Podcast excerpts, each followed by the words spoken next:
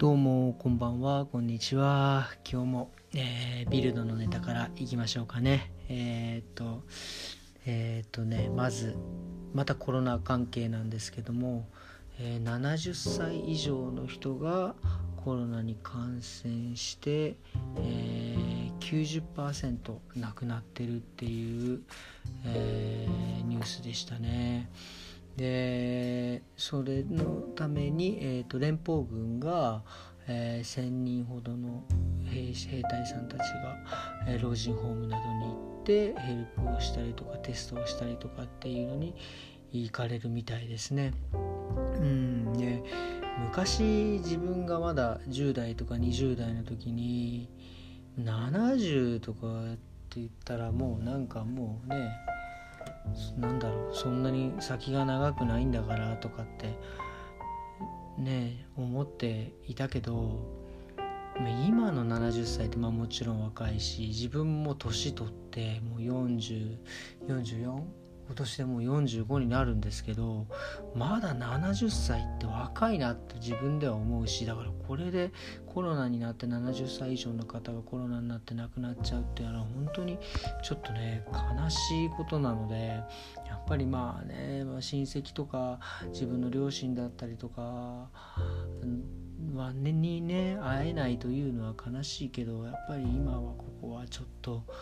我慢時なんだなっていうのをまた今回改めて思いました。でそんな中ねどこだっかな町はちょっと名前ちょっとね見るの忘れちゃったけど町ではねなんか子供の誕生日パーティー、まあ、ドイツって結構その誕生日パーティーとかめちゃくちゃ大事にしててでなんだろううちの子供たちもそうだったんだけどその幼稚園ぐらいだとその相手にダメージを与える最大の言葉、まあ、日本だったらまあちっちゃい頃「お前の母ちゃんでべそ」みたいなやつなんだけどそれが子供の最大の言葉は「お前の誕生日に呼ばねえぞ」っていう。でも言われた方はもうとてつもないショックを受けるっていうね、まあ、それぐらいなんか誕生日パーティーって大事で特に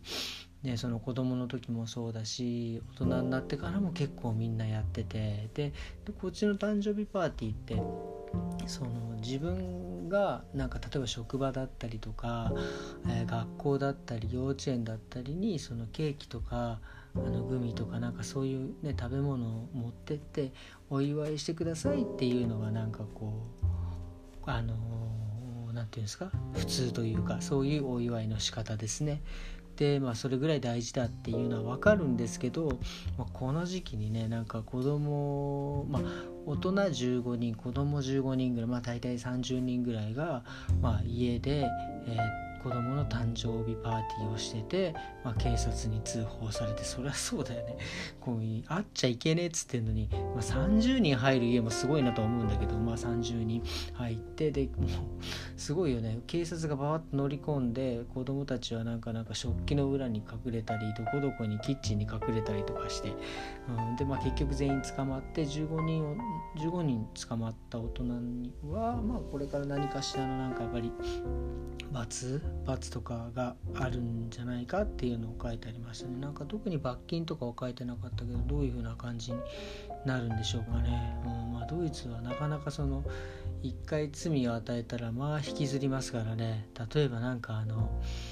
えー、ちょっと話がずれちゃうけど、えー、子供とかえー、がとかまあね、まあ、子供でも誰でもいいんですけど信号無視をしてあの警察に捕まるとするじゃないですか。そうするとえっ、ー、とえーと、信号無視は大きいのは、まあ、罰金とかあと免停とかそういうのあるんですけど、まあまあ、歩道歩道でね歩いて信号無視するとして警察に捕まるじゃないですか。そうすると例えば、まあ、10歳とか123歳とかでまだ車の免許持ってなかったりとかする場合ねその場合はその子どもたちが今度車の免許を取った時にその、えー、信号無視をしてまあマイナス何点かなんだけどそれをマイナスからスタートさせるっていうね。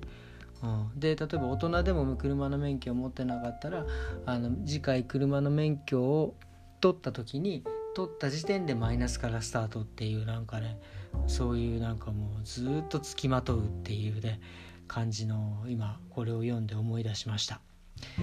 いう感じですかねでまあ僕もねこここの昨日の昨日のビルドでも書いてあったんだけどちょっとねちょっと延長になりロックダウンが延長になりそうなのでまあね店のあの継続とかねそういうのそれこそ普段の生活費とかっていうのはやっぱどんどんどんどん目減りしていくわけでまあもちろんねあの新しいメニュー作ったり新しい何かを考えてワクワクはしてるんだけどやっぱりその、ね、そういう現実がボンってくると結構バンと落ちる辛い時もやっぱあるのでまあねその自分がその辛くなった落ちた時に自分がやってることをちょっと話したいなっていうのをちょっと発信したくて。で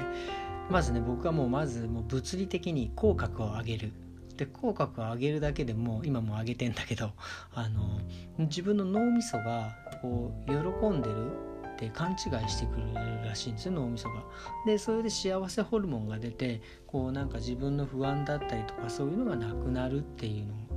書いてあったんでもう口角落ち落ちそうになったら口角を上げる。そしてまあもうもう夜だからあれだけど、まあ、昼間とかであれば太陽を浴びる、まあ、僕はあのその、まあ、毎日はちょっとね行けてないんだけど1日おきぐらいに、えーと、ジョギング行って、まあ、まあね日照時間が少ないドイツで太陽がねあんまり出ないんですけどまあそこでねちょっとでも太陽日に浴びて元気になったりとかしてますね。であとはやっぱりそのなんだろうなその落ちそうになって苦しいなと思ってる時こそなんか新しいことをどんどんどんどんえやっていこうっていうのは思いましたよね。でやっぱりこのポッドキャストを始めたのもまあなんかそういうのが、えー、きっかけだったんですかね何か新しいことなんか新しい発見だったりとか成長があるんじゃないかと思ってやり始めたのがきっかけですかね。うん、でそうやって自分が成長していくことでなんかワクワクねっていうのがこう非常に僕はこうなんだろうな、えー、心地よかったんででまだ未だに続けてるんだけど今度こう続けてるんだけど今度やっぱりこれだけやってんだから喋ってんだからやっぱ人に聞いてもらいたいしちょっと見てもらい聞いてもらいたい認めてもらいたいなっていうなんかやっぱねちょっと若干の欲求が出てきましてまあだから今度はねまあ今これいつも悩んでんだけどそのツイッターとかでこうなんかこんなんやってますぜっていうのをしてみようかどうしようかなって踏み出そうかどうしようかなっていうのはちょっと悩んでますけどまあちょっとやってみようとは思ってますんで、えー、ご期待してくださいってまあ期待してされてるか分かりませんけどとりあえずまた明日。さよなら。